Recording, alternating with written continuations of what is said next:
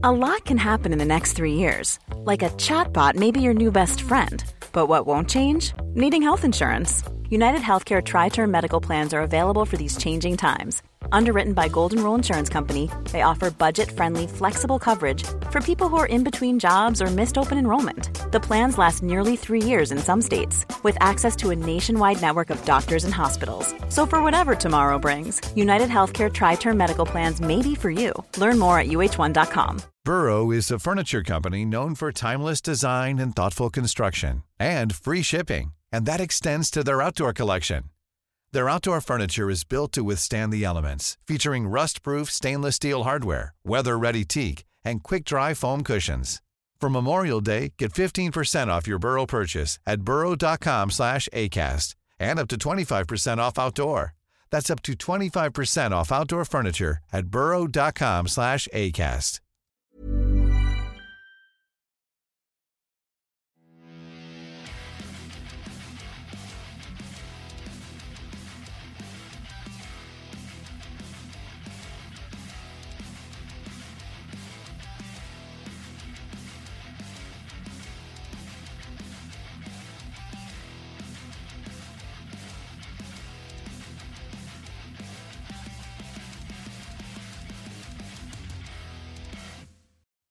Welcome, guys, to the second part of uh, Heavy Metal Tones uh, Odyssey and and dive into Genesis' great, wonderful classic uh, concept album, A Lamb Lies Down on Broadway. I hope you enjoyed um, the little special episode I put out um, for my fans and for the um, just for music lovers in general. The interview with uh, Richie Faulkner. I really had a good time talking to him for Metal Ruse. I hope you enjoyed listening to it. It was only a short, a short one, but you know, it's always nice to have something different. So, part two. What did we learn in part one? Well, what we learned in part one, a little reprise, if you haven't listened to the episode, we learned about where it was recorded, what what uh, systems it was recorded on, issues that they had with within the band and within the you know typical sort of uh, partnerships and friendships that happen in life. We're together for a long time and issues occur and people get sort of edgy with each other. It all works out towards in the, in the end, doesn't it? It works out. It worked out to um, sort of to the combination of one of the, one, in my opinion, the greatest concept album album of them all, um, The Lamb Lies Down on Broadway. Uh, it is a, it's an album, guys. That I don't know if I sort of mentioned this in the last episode, but it's an album. There's not one you can just dive in and dive out. There are some quote unquote singles that came off it, um, counting out time and so on. But it's not, and individually they're great pieces of music. But really, this is a kind of album, very much like um, you know any good concept album, like you know Pink Floyd's uh, Dark Side of the Moon. Although I wouldn't call it a concept album, but that album in itself, you do need to listen to it as one entire piece of music. Uh, very much like the, a lot of the um, a, lot of the of the 70s prog albums, they weren't something you could take a single off. You know, there was something you had to, like Camel, for instance, Camel's Snow Goose. Um, you know, that, that has to be just put on. Yeah, you've got to turn it over if you've got on vinyl, but that's okay. It gives you a moment to get yourself a cup of tea and go back to it, um, or a beer or whiskey or whatever you want, a new cigarette, whatever you choose to do. Um, now, I mean, of course, you can now stream them and doesn't need any break. It sort of takes away the romance slightly, but you know, hey, we talked about that in the past. But so I think this is one of the greatest of the concept albums. Uh, now, in the first part, we talked about that. The second part, we're going to talk about the storyline and the music itself. I'm not going to go too far into technically the music because I think it's such a complex piece of music that I would couldn't do it justice. I think I want you to listen to the music itself, your of your own free will, and uh, and then you know, but possibly go in with this idea of the story because the story is quite complicated. I'm going to go. This is quite wordy this episode. Sorry, guys. Um, because it's a lot of written down stuff I have to repeat out. So if I feel like I'm getting a bit monotone or one speaking like that, not I apologise. All right, you know, I'll do my best. I'll try and inflect where I can. All right. Sorry. I'll go up and down, up and down into my volume, and then you won't feel so you won't feel so like fall asleep. Like, oh god, he's talking about it. So where do we start? Okay, it Gabriel used New York as a tool to make Rael more real. You try and say that quite quickly, Rael more real, um, and more extrovert and violent, choosing to develop a character that is least likely a person to fall into the pansy claptrap, aiming for a story that contrasted between fantasy and character. He explained that as the story progressed, Rael finds he is not a as butch as he hoped, and his experiences eventually bring out more romantic side in his personality.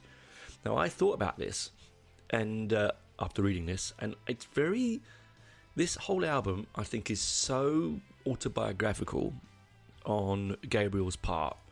Uh, more so than ever before, uh, than I've ever thought, actually. It wasn't until I sort of sat down and really, really listened to the lyric in, you know, absolute sort of concentration levels to see because you know you listen to albums and sometimes the lyric goes past and you do you think that's a nice nuance, it's a nice movement with the music, but you don't you don't catch its its intricacies, and this album has a lot of that. Okay, you know, um, Gabriel deliberately kept the ending ambiguous in the drama, uh, but clarified that Real Rael does not die. Although he compared the ending to a build-up of a suspense of a fa- of a drama in a film, which is true. I think it's very c- cinematic, um, as it goes. I think you know it's a very cinematic um, album. Again, that's why I think you need to. I mean, I, I do it in a sensory deprivation kind of way. That sounds weird, guys. I don't mean you know. There's a couple of things that I do. Um, let you into a little secret. So I either run a hot bath. Um, get in. I know not everyone likes a bath, but I just get into the bath, headphones on, music playing.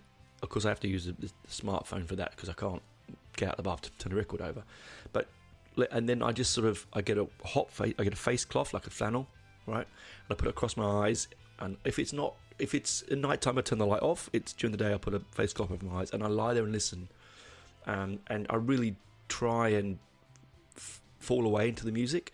And otherwise, what I tend to do is I'll lie on the I'll lie on a bed with my headphones on with um, eye, eye covers or in the dark, depending again and just as, because I find that if if I've got too much outside of my vision, so I'm looking at things, I'll, I'll, daydream. I will go somewhere else. But if I've got my senses, most of my senses blocked off, um, I find I get more out of it. I mean, I, worth you trying, guys. It's really worth doing. Not so much maybe with some really sort of heavy heavy metal might not work as well, but in the more sort of subtle music that you might choose in your in your uh, library, it's worth doing. I mean, you can still do it with uh, really heavy stuff. I have done it. I just don't get as much out of it because you, you, don't have time to take your breath with it. Anyway, right. Um, there's, some, uh, there's, several of the stories, occurrences, and settings derived from Gabriel's own dreams, as I said. So I still feel this is very because it's very, very autobiographical. Collins remarked that the entire concept album, that's Phil Collins, was a split personality the individual songs also make uh, satirical allusions to mythology, sexual revolution, advertising, consumerism.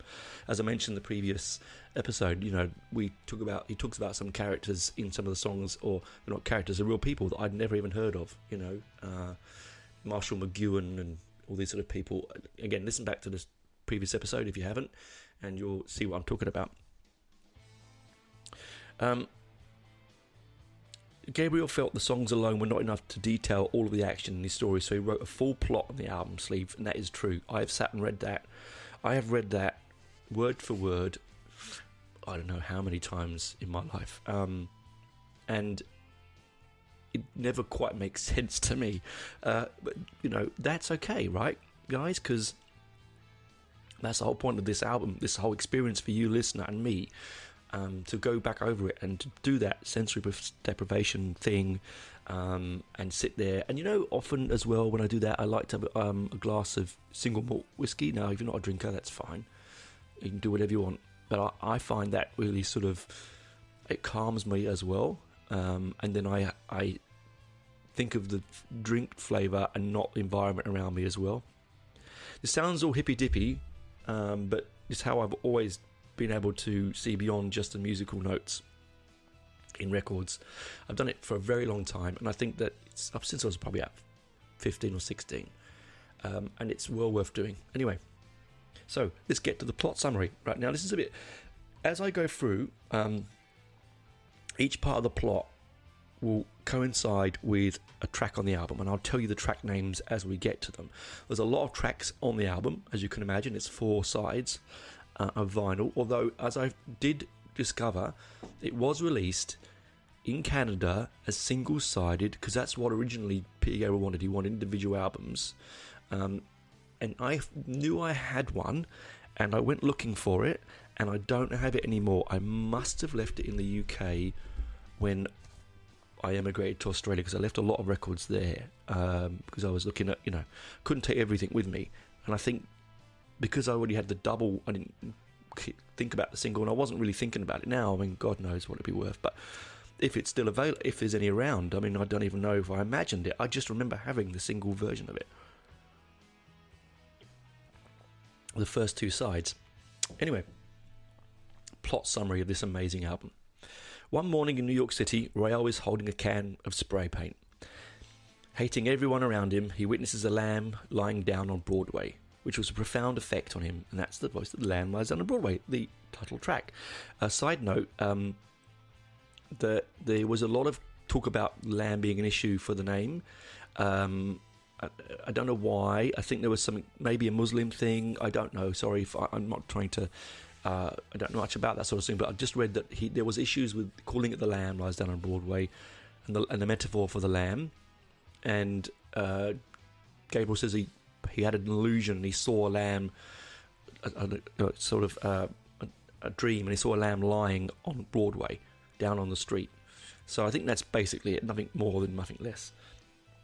As he walks a movies, as he walks along the street, he sees a dark cloud take the shape of a movie screen and slowly move towards him, finally absorbing him. Fly on a windshield, favorite song on the album, one of my favorite songs on the album, and brilliant live. Um, see an explosion of images of the current day Broadway melody of 1974 that's the second track. Third track. Before he wakes up in a cave and falls asleep once again. That's Cocoon Cocoon.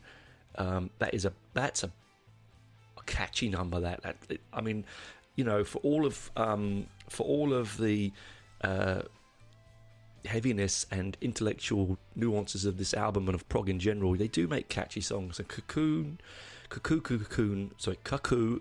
Oh, Tony. Cuckoo, Cocoon um, Rael make, wakes up and finds himself trapped in a cage of stalactites and stalagmites, which slowly close in towards him. As he tries to escape, he sees many other people in many other cages before spotting his brother John outside. Rael calls to him, but John walks away and the cage suddenly disappears. And that's in the cage. A wonderful piece of um, Gabriel uh, singing. The uh, sings the high notes, you know, he goes in the cage. Oh man, I can't give it any you know, people going, "Oh, cats screwing Tony." Um, no, I can't sing, but that that is it's a beautiful piece. It's quite um, sad, and it's really uh, lonely as a piece of music thing. And of course, the band fill that that soundscape with such um, a, a, sort of ominous tone. I still think this is um, Smith, uh, Collins' best drumming ever, right? Ever. But the phone's ringing again. One second. There we go. It's gone now. Uh, now, Rael finds himself on the floor of a factory and is given a tour of the area by a woman, where he watches people being processed like packages. He spots old members of his New York City gang, also John with number 9 stamped on his forehead. Fearing for his life, Rael escapes into a corridor, and then we have the grand parade of lifeless packaging. This one, weirdly, and I think it's because of uh, another brick in the wall. The animated video for that, the the video clip with the hammers all walking around. In my head, when I listen to this song, I see those images. I just see the hammers walking. Um, and I don't know why. It just, as I said, so lying there in the dark, that's what I see. And now when I listen to it, I can't unsee it. Um, again, a great allegory on um, consumerism. Really, really uh, almost sort of as well. Have you seen the movie Soylent Green? Um, oh, sorry. Um, or if you know the movie Soylent Green, or even Logan's Run, or things like that, it has that feel to it, right? And has an extended flashback of returning from a gang raid in New York City, and then they got back in New York City as the next song. Uh, and that has another really good piece of Banks, Tony Banks refrain in that, and it's like almost like a re- reversed loop sound. It almost sounds like it's being recorded um, backwards and played forward in the beginning. It's really um, experimental in that, and it's again a brilliant track. A dream where his hairy heart is removed and shaved with a razor. Hairless heart. Again, hairless heart. Um, I don't know if Gabriel is particularly religious. Um, he may be. Uh, but I'm thinking of the hair shirt, you know, and the um, the penitent man, you know, like the story of Edward. I think it was Edward the First that walked from Canterbury to London to Canterbury in a hair shirt. Um, might not be Edward the First. I, I, one of the one of the early kings of England did it to prove that he was uh, he killed when he'd see when he killed um, or when he accidentally had um, uh, his um, archbishop murdered by accident, and it, and, and that's um, I see. One second, I'll get my phone because my brain it was, uh, of course, it was. It was Thomas Becket uh, who was murdered um, on ele- in 1170 on 29th of December. Uh, king Henry II uh, was the king I was thinking of. Sorry, I had to go Google that. I knew it in my head because you know I should know that stuff. But it just came to me now as we go. See, this is it. It came as we were chatting live on the show. See, notes, notes, notes. When you write notes and then you don't take notes of them. Anyway, so that's what. So, penitent man. Get back to it. Sorry. What, zap, zap, back to where I was coming from. Um, and his first sexual encounter, counting out time. Oh man, what a great track that is. That that um, as a young man, uh, you know, getting to my into my prime, as we all young men know, um, fascinated by the opposite sex, or the same sex, depending on what your taste is. Doesn't bother me. Um, you sort of don't know what you're doing, do you? Like it's like having a car and not knowing how to put it into first gear, right? And that's exactly the same thing with this. Um, it's counting out time, and it's about um, basically about Karma Sutra. And when I saw um, Music Box do this live, the guy did a great explanation of this. Uh, this track was a track before they played it, and it was so fantastic. Anyway, Rael's flashbacks end, and he finds himself in a long red carpeted corridor. People crawling towards a wooden door. Rael runs past them and exits via a spiral staircase. The carpet crawlers. That's the next. Let's see, that's the next song, the carpet crawlers, and that's got a brilliant um, lyrical refrain right at the beginning. Um, the carpet crawlers heed their crawlers you got to get out to get it. Got to get in to get out, which is like again sort of hippie-ish, um, but a brilliant piece of um, I don't know literas. Is it literas, alliteration because it's all the C's? Yeah. Um, at the top of the, he enters a chamber with 32 doors, surrounded by people and unable to concentrate. The chamber of 32 doors. Again, see, I, don't know what this actually means. I have pondered it and I've pondered it and I've pondered it. I don't know what the significance with 32 is. Um, it might be in the age. I mean, who knows? He might have been 32 when he when he recorded this. I'd have to look into that actually. Let's do some live research now. Let's do it now. Hold on a second. No, he was 24, so well, still, man, 24 and writing lyrics like this is crazy. So that, that's one hypothesis that came to my head that disappeared quite quickly. See how these things can just come and go in your head? Anyway, where was I? Rael finds a blind woman who leads him out of the chamber. Lily White Lilith. Okay, now uh, Lilith is a uh, ancient. Um, I think it's a Roman god. It could be Greek. Again, I'm not overly au fait with that. And she uh, was a was I think like a, a harbinger of death. I think and into another cave, the waiting room. Uh, again, sort of like, again, it's all about, you know, think about it, right? Chamber of doors, counting out time, the waiting room. It's, there's all these sort of um, looking for things kind of, you know, I mean, it's all like about, it's about sort of linear, uh, liminal spaces almost, isn't it? Like the cave, the carpeted corridor, waiting room, spaces between destinations. And I get a feeling that's Gabriel because he was sort of like thinking about leaving the band, going on doing solo work. Um, what and, and, this album could almost be probably the space between that, couldn't it? Like the waiting room. Sort of, if you think about it deeply, um, the sort of the the carpet crawl. Sorry, the the the waiting room, the chamber of thirty two doors could be one album, maybe uh, maybe selling England by the pound, and then you know the waiting room is um, is is Lamb, and the space in between is his his wanting to do solo stuff. I'm, I'm, who knows, right? Um, where he becomes trapped by falling. Okay, okay, blah blah blah. Um, yeah, so the waiting room where he becomes trapped by falling rocks. Anyway, little little piece of music called Anyway. It's tied in there. Um, Rael encounters death. Here comes the supernatural anaesthetist. Now this, this is a.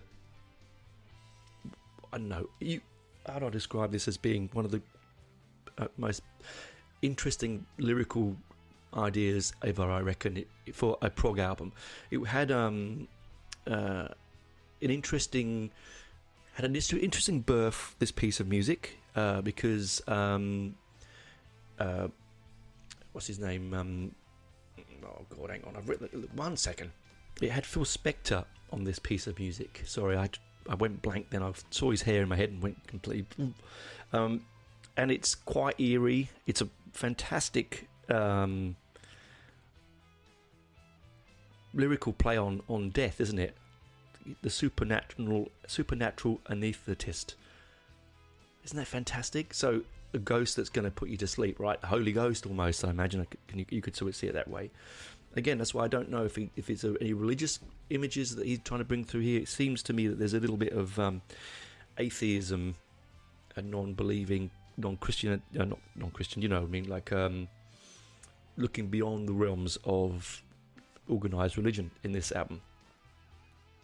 And he, escapes the, the, the cave. Rael ends up in a pool with the three Lamia the Lamia are also another um, Greek or Roman uh, for, uh, tale. I think they are the one. They're the like the like the um, their version of uh, mermaids that they pour you into the water, um, but but not in the ocean, but like in the pools of water. You look in the water and you get pulled in by on by the lamia. Um, beautiful snake-like creatures and has sex with them but they die after drinking some of his blood. Right? Again, that's the Lamia again. One second. Yep. I just checked on my computer. It was like doing funny things. He leaves the pool in a boat. Silent sorrow in empty boats is the piece of music. Now, again, I think here Hackett has an, um, uh, a bit of an influence. There's a lot of um, uh, of, uh, of, of, of Mike Rutherford on bass in here, and a lot of sort of it has a beautiful emptiness to it. Again, like other pieces of music, uh, in the cage, it's got this emptiness, empty feel, and it's you can tell that the music was written separately a lot of times to the actual lyric, but it marries so so well. Anyway, um, where did I end up to? Yes, uh, they, so he's drinking some of his blood. Now we're going to leave that there for a second in that lovely image of these snakes drinking, um, something like cr- creatures drinking Rael's blood. Uh, we'll go and have a fresh hot cup of tea, take that taste out of our mouth, and move on to the uh, other part of the album. I hope you've enjoyed this sort of walkthrough and talk through. We will, um, as I said, it will totally be wordy, but you know, it's worth doing. If you should be listening to the album and then reading, listening to this, it might it might take you those places. Anyway, talk to you soon on the other side, guys. Bye for now. I'm Sandra, and I'm just the professional your small business was looking for. But you didn't hire me because you didn't use LinkedIn jobs. LinkedIn has professionals you can't find anywhere else, including those who aren't actively looking for a new job but might be open to the perfect role, like me. In a given month, over 70% of LinkedIn users don't visit other leading job sites. So if you're not looking on LinkedIn, you'll miss out on great candidates like Sandra. Start hiring professionals like a professional. Post your free job on linkedin.com/people today. Burrow is a furniture company known for timeless design and thoughtful construction and free shipping, and that extends to their outdoor collection. Their outdoor furniture is built to withstand the elements, featuring rust-proof stainless steel hardware, weather-ready teak, and quick-dry foam cushions. For Memorial Day, get 15% off your Burrow purchase at burrow.com/acast and up to 25% off outdoor. That's up to 25% off outdoor furniture at burrow.com/acast. Millions of people have lost weight with personalized plans from Noom, like Evan, who can't stand salads and still lost 50 pounds. Salads, generally, for most people, are the easy button, right? For me, that wasn't an option. I never really was a salad guy. That's just not who I am. But Noom worked for me. Get your personalized plan today at Noom.com. Real Noom user compensated to provide their story. In four weeks, the typical Noom user can expect to lose one to two pounds per week. Individual results may vary. Hey there, it's Michelle Norris. I'm host of a podcast called Your Mama's Kitchen. When I travel, I'm usually looking for a way to find a taste of home when I'm not at home. And one of the things I love to do when I am at home is entertain. And Airbnb allows me to do that. When I was in California recently, I rented a house that had a great kitchen. And when we were sitting around the table, we we're all thinking, we're in someone else's house. Someone could be in all of our homes as well. If you have a home, but you're not always at home, you have an Airbnb. Your home might be worth more than you think. Find out how much at airbnb.com/slash host.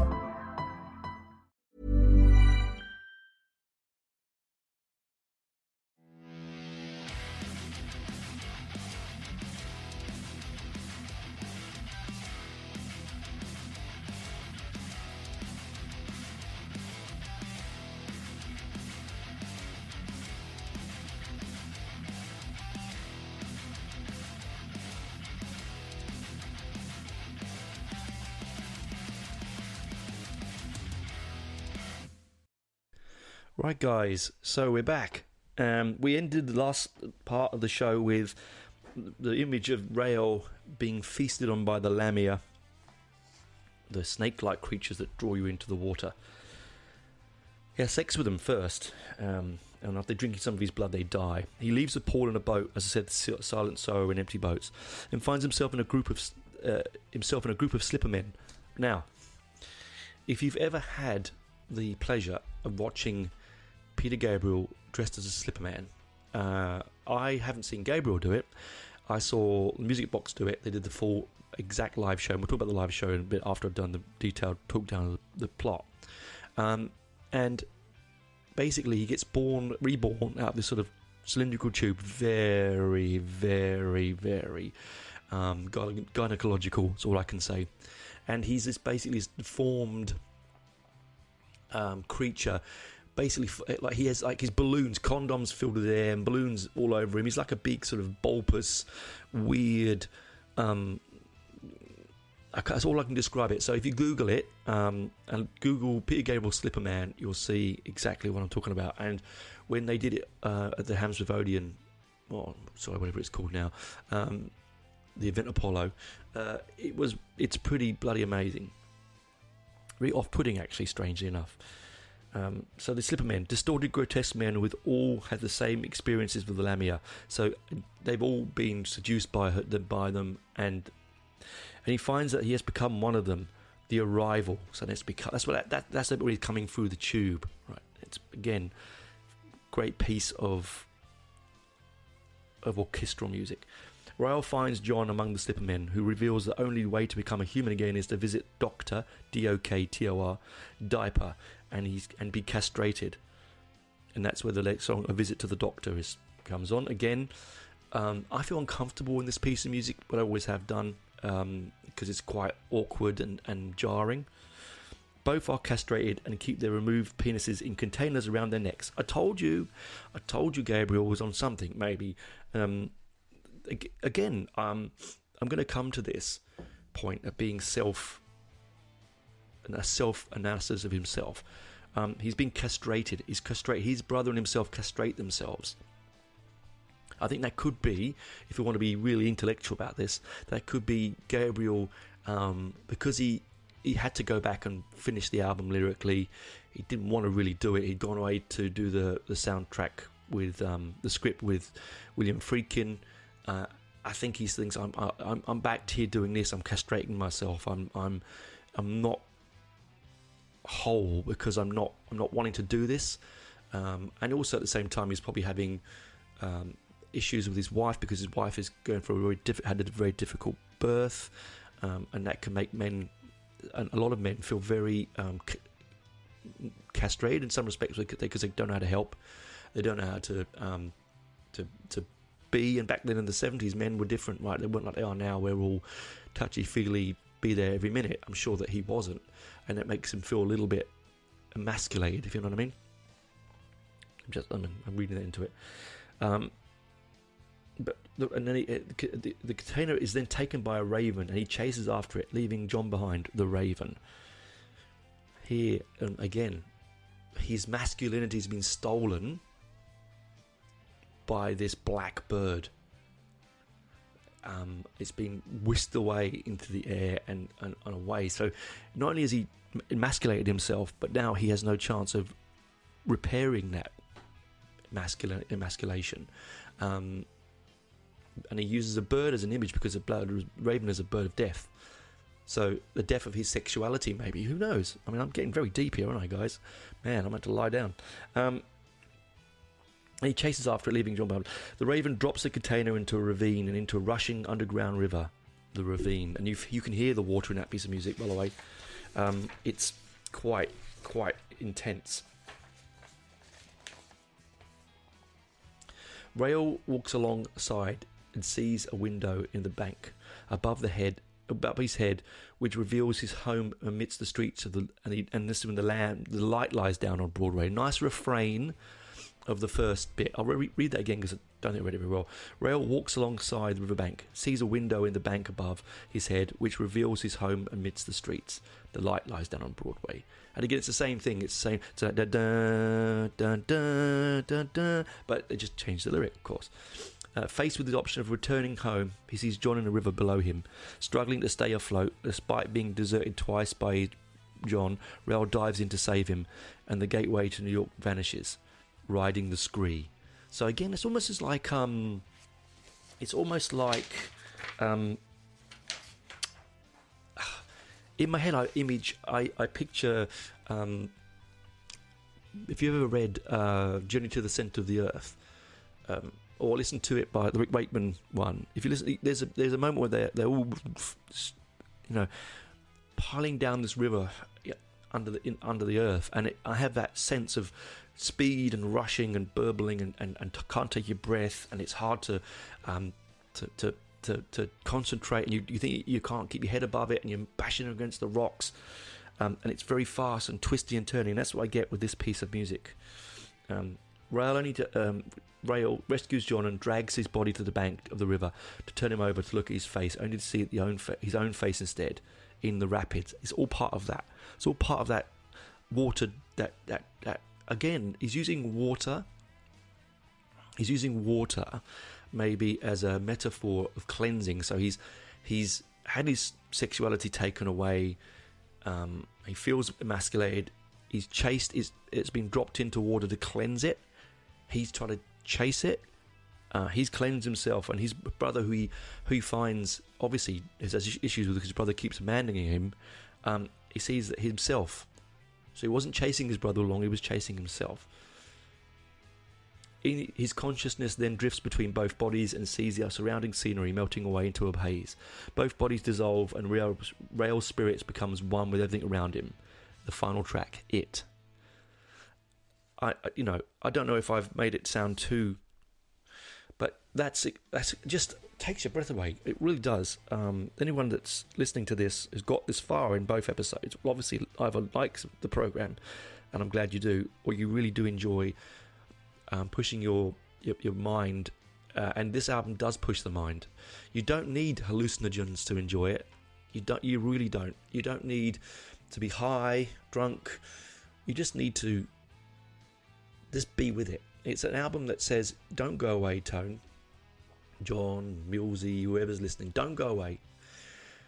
Hold, sit there, listen, because I'm going to engage you in this crazy story about uh, the singer's own life and what's happening, and that's how I read into it. I mean, I reckon you could I could write a book about this um, about this album, and I think it should be um, more thoroughly investigated, more thoroughly thoroughly um, thought about because the lyric is intense. The lyric story is incredible. He is a genius. That's not to say that the band aren't genius because the music itself is also wonderful. The whole thing, the whole package is wonderful. Most of the music was uh, was developed through improvisation and jams.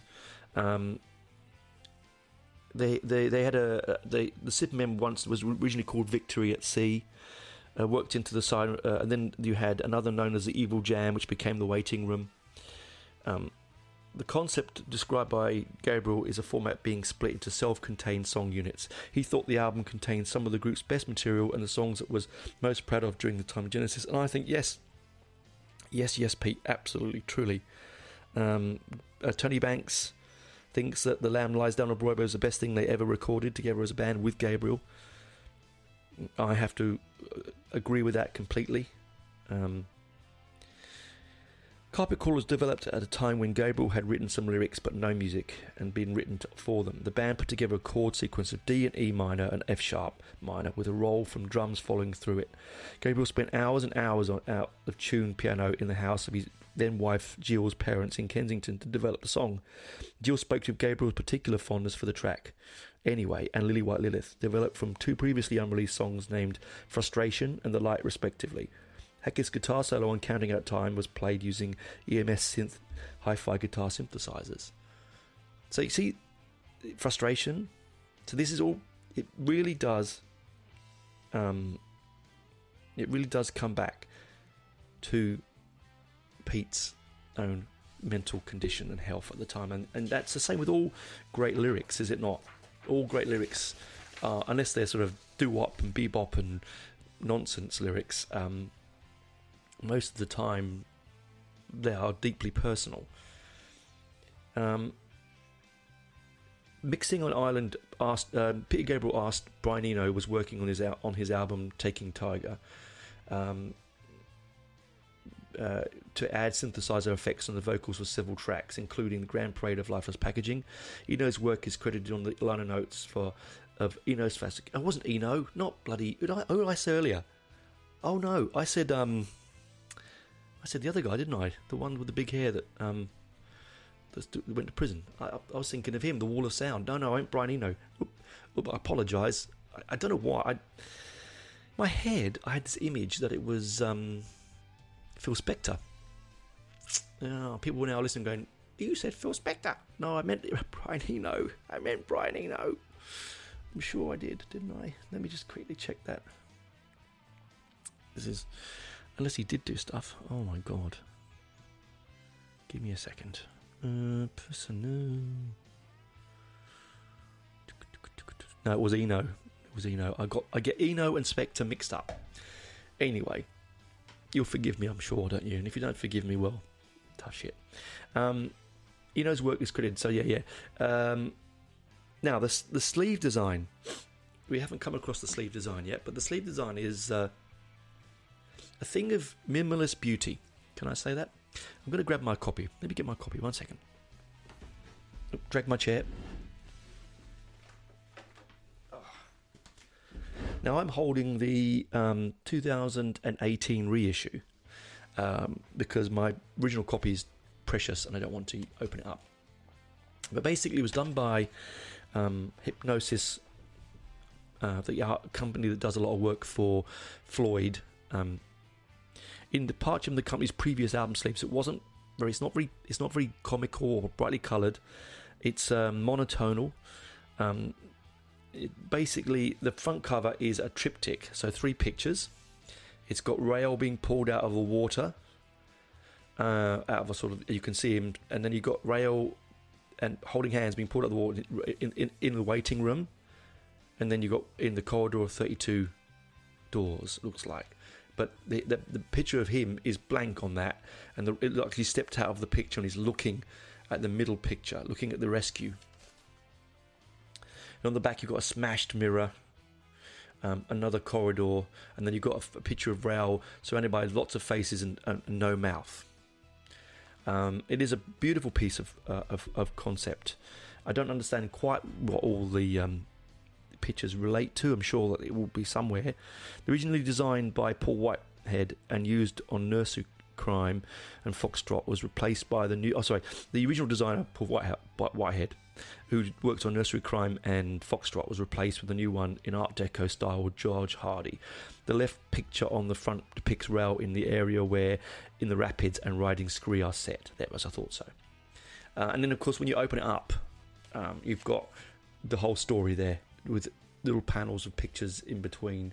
Uh, there's a lot of words in this. It will take you some time to to uh, get your head around it. If you have a copy of it um, on vinyl, um, also when you pull the inner sleeve out, it's got very Art Deco. Um, both inner sleeves have got very Art Deco sort of imagery. The Genesis logo is a lot more sharp than it used to be. It sort of moves towards the more modern Genesis logo. And second. Once you've seen the Lamb Lies on a Broadway cover, you're not going to forget it in, in a hurry. It is a little bit cold, a little bit stark for for the band that they usually are. But this is a different direction for them. First, their first double album, concept album, first real sortie with uh, Gabriel doing every lyric. Um, I know he mainly writes the lyrics, but he did a lot of the lyric on this, all the lyrics on this one. You can see, you can, it sort of really depicts its year, 1974. It, it has that. Um, it, it also sort of really challenges you on whether you're gonna um, whether you're gonna love the album or not. I think a lot of time with prog albums, it's all fluffy, you know, fun and, and, and images, and and people have in mind images of prog albums of being about dragons and wizards and all that nonsense, and that isn't the case. Uh, not most of the time. So, you know, it's not all, you know, in the court of the Crimson King, right? It's not all brain salad surgery, but even brain salad surgery has an album cover that that really does challenge you, and it's the same with this uh, this one here. Now, as I said, um, it, the band considered releasing two albums, albums, two single albums, um, six months apart, and they did that in Canada. And I said I thought I had a copy of that one. I didn't, but I, well, I don't now because I looked thoroughly through my collection, and I've got a very large collection, guys. It took me for ages.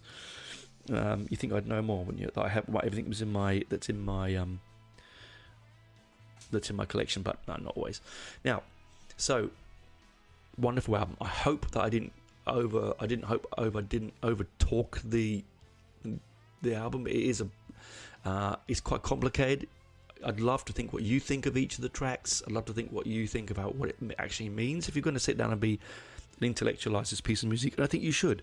Um, you know, you know, I know it's not the normal heavy metal stuff that we do, um, but you know my love for prog, and and you know that really all I want is for people to enjoy every form of music that they want to enjoy. It doesn't matter if it's heavy, fast, quiet, synth, pop, dance, reggae, punk, jazz. I don't really care, honest. I mean, the show's called Heavy Metal Tones, and and that sometimes is a misnomer because I love my heavy metal. You know, I do. I absolutely love it. Um, the reason why I have the ch- I have the show, but at the same time, also have other tastes, and prog is is one of my main loves. Outside of that, I just want you to enjoy it. Now, the live show, it went. It was sadly never videoed in full uh, or filmed. Um, has been recorded. A couple of live albums were recorded. They weren't all the same gig, but there is a live album that was released on the Genesis Archives um, CD box set um, about 10, 10, to 12 years ago, maybe longer. Um, but the live show, when I saw it, was brilliant. So they did a documentary before where you could watch. We watched the making of all the the the, the shot, the screenshots, because this is before the days of video um, screens. So all of the sh- all the images that appear behind the band, um, because they had three screens, they were all done with a projector, a slide projector and it was it had to go, and it didn't always work. Uh, there had nights where the, the, the smoke would overtake the stage, and you couldn't see the the screens. Um, there were times where the screens don't come on, didn't move. Some fabulous, uh, and and the they worked very hard along with um, the guys at Hipgnosis to produce these really interesting uh, pieces of art that alone themselves were um, they weren't you know not like you could go to a video like you know to a picture library now and just take a picture. These people had to go and take the photographs make them work on a large screen because it had to be resolution had to be very good. And it was the album was played in its entirety. Um, and at the end they played i think if i remember rightly watches in the sky and musical box i think was what they played or cinema show uh, as the only other only other tracks that they did. Now there was a big hoo ha because Gabriel wanted the album played from beginning to end, and the band were like, "Well, we don't know whether people were going to accept a whole, you know, uh, show with just this one album that it's not been heard before." Uh, they took the risk, and it became one of the biggest their biggest ever tours. And I was sitting next to a guy in London earlier in the year at the show, at the Music Box show, um, and he'd said that he'd seen them in Canada in without um, without the video screens in a small like scout hall kind of thing because they didn't have any big enough venues in this particular town in Canada and uh, he happened to be this guy happened to be on, on uh, in London for a business trip and saw it was on. The same with me. I happened to be in London to visit my dad and I saw the show was on. Had no idea. Um, and for like twenty quid, it was you know like forty dollars or whatever. For one of the best live shows I've ever seen. I got to see my favorite album all the way through with brilliant musicians and honestly, I'm not a big Phil Collins fan. Re his voice, I never have done, never have been. I'm gonna admit to that. People will know me, know how I feel. Um, but his drumming is impeccable. And on this album, where I was sitting, I was sort of in the balcony, two rows front, um, from up from the front of the balcony, and uh, I could look down on Gabriel. Uh, sorry, not Gabriel. Um, on Collins, and he was just like like arms were just splashing all over. He had such a, a dynamism about himself, just really incredible. And then, of course, Gabriel. I mean, obviously, the lead singer of Music Box is copying Gabriel. You know, move for move, he's watched whatever he can of this particular show, and it was, you know, sometimes you know when you sometimes you go to, um, uh, you go to cover bands, um, and you just can't buy into it. It just doesn't.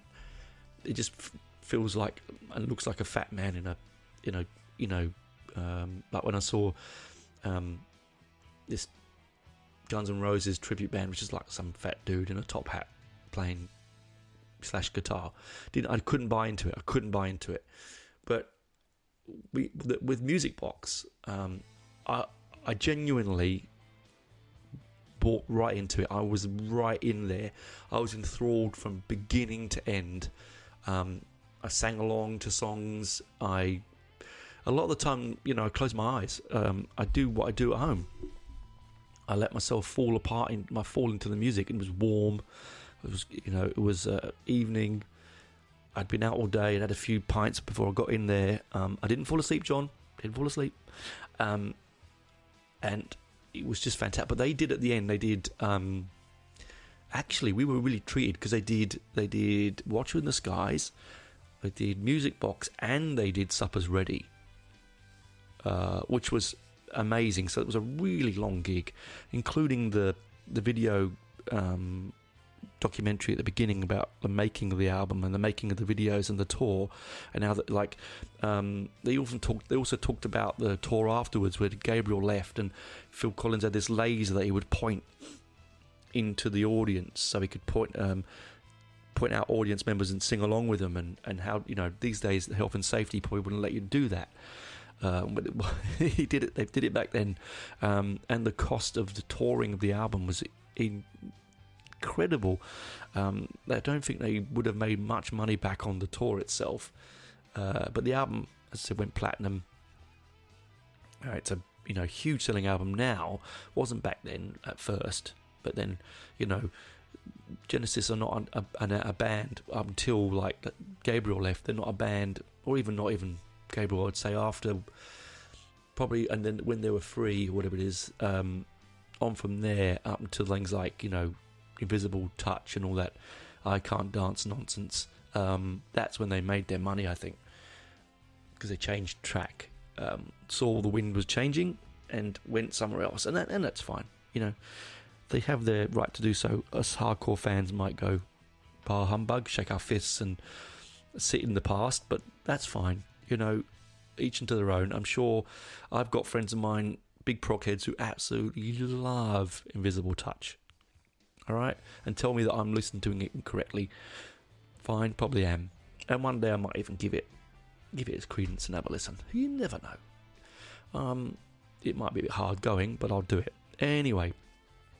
Rambling on. So the live show that followed this album, this tour this album, controversial because very few album bands now do whole of the their album, a new album, start to finish, no breaks.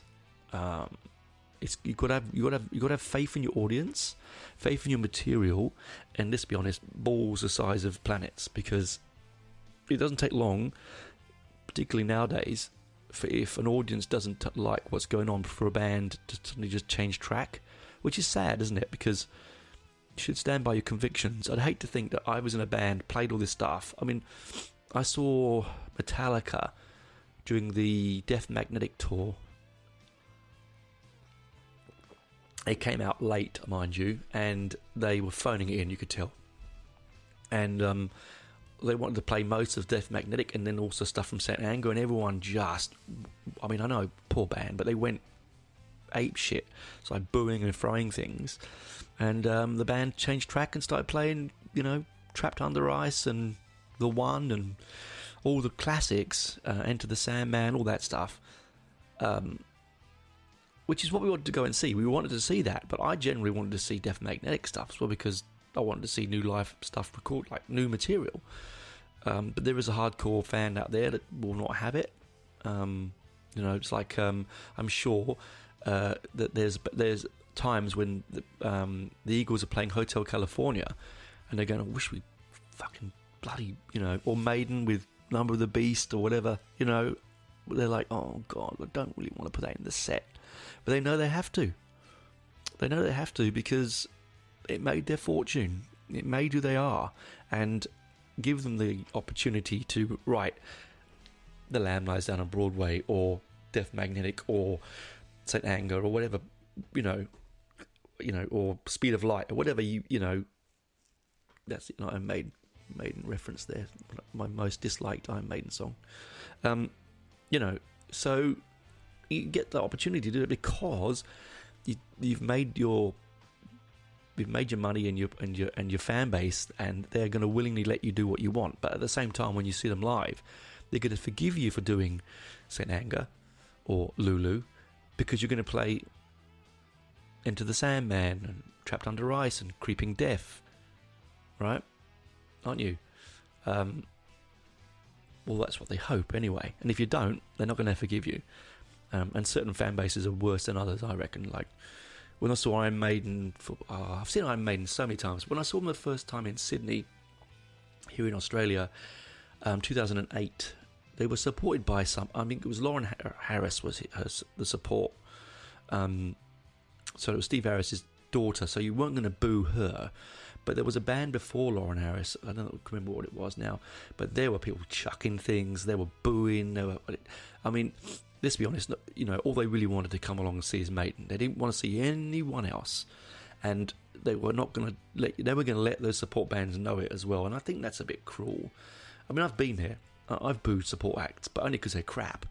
Um, and only crap in my opinion, I should say. They're probably fantastic. I'm not up there playing them, am I? I'm not got a guitar in my hand and, and, and risking my, you know, um, reputation and my, my, you know, and sometimes life actually being up on those stages. Um, but you know, anyway, uh, well, I digress. I digress. So they did the full album. Brave that they were. Never did it again. Shame. It, it was a very short tour. Uh, they ever play, never played Australia, which is a, you know, one of those things. When I think about it now, Australia is a long way away, guys. Those are living who listen to me around the world, and I've got listeners all around the world. Um, yes, for for a European band coming here, it's a long way, and it was even worse then, because um, travelling long distance then was a bit more arduous. Now with business class and all this sort of stuff, and the fast jets, you can go from London to Perth in 17 hours, and then from Perth to Sydney in five or six. You know, it's not too bad. Um, it's arduous. I've done it, but it many times, but it's not. It's not as bad as it was then, and and so I hope that bands like Genesis, if they ever reform, and Pete if you listen to this, please reform the band before Collins dies. He's not very well. Um, God forbid, poor thing, poor bugger, he's really unwell. Um, I would love them to do it again, but they probably wouldn't do Lamb anyway. They'd probably do um, Foxtrot or Selling England, which would still be amazing, but the Lamb would be unbelievable. But it's quite an arduous piece of music, I would imagine, to play live. I can imagine it's not the sort of music that you once you finish it, you go, yeah, let's do it again, because it's quite, um, quite. I mean, there's a great, great, wonderful piece on the of, of um, oddness.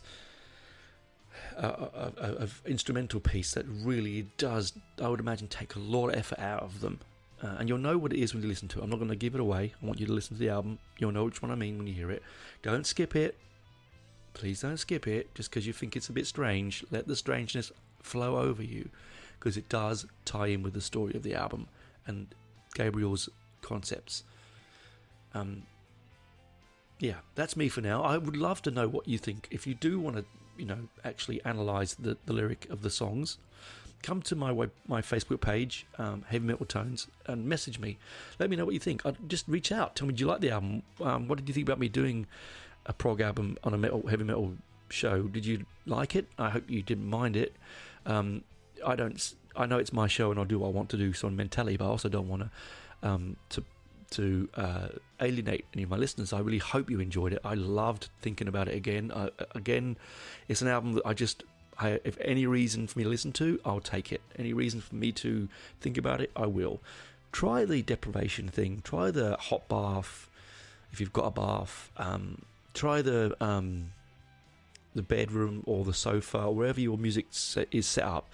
Um, you know, keep in the dark, quiet. Noise cancelling headphones really help because they need to block out everything else around you. Obviously, um, be careful because, like me, I've done it before and got in a lot of trouble with my wife because she hasn't. I haven't heard her she call me down for dinner, um, and she's coming upstairs screaming at me, and I did not see because of the headphones are so good. I was so away in the music, I didn't know what was happening. But anyway, that's it. You know, just be careful. Do know your surroundings around you. Um, funnily now, I keep my phone by the side of me, and I said to my wife, "Text me," and when it's the phone lights up or buzzes, I'll know um, that it's dinner. Anyway, that aside, I hope you enjoyed lamb. I know I did. Um, it's always good to have a little lamb on Sundays. I don't. This is a vegetarian saying that. I did, you know, or the equivalent. Veggie lamb on Sundays. I do play it mainly on Sundays. Actually, strangely enough, it's a day that I enjoy to play on um, Sunday afternoons because it's when I'm off and I can relax. Anyway, that's enough for me this week. Uh, next week's episode is quite an interesting one. It comes from a conversation I had with um, my good friend John uh, recently. Uh, and it's something I've been thinking of a lot of late because it's actually affected me and it's affecting a lot of people. And I think that uh, it is something that needs to be said.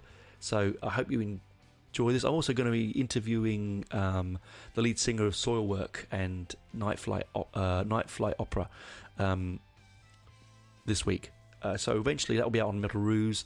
Once that's out and going, and I've had it's been out for a few weeks, I will then upload it to the show here so that we can listen to it. Fans can listen to it without having to uh, try and hunt it down through other websites. Anyway, talk to you next week, guys. Bye for now.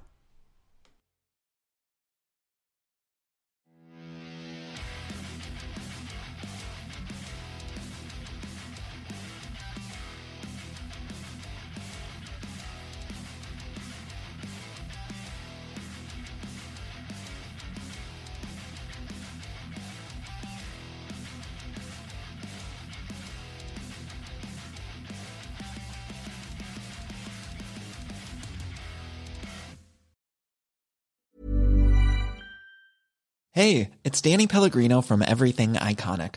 Ready to upgrade your style game without blowing your budget? Check out Quince. They've got all the good stuff shirts and polos, activewear, and fine leather goods, all at 50 to 80% less than other high end brands. And the best part? They're all about safe, ethical, and responsible manufacturing. Get that luxury vibe without the luxury price tag. Hit up quince.com slash upgrade for free shipping and 365 day returns on your next order. That's quince.com slash upgrade. Planning for your next trip? Elevate your travel style with Quince. Quince has all the jet setting essentials you'll want for your next getaway, like European linen, premium luggage options, buttery soft Italian leather bags, and so much more. And is all priced at 50 to 80% less than similar brands. Plus, Quince only works with factories that use safe and ethical manufacturing practices. Pack your bags with high-quality essentials you'll be wearing for vacations to come with Quince. Go to quince.com/pack for free shipping and 365-day returns.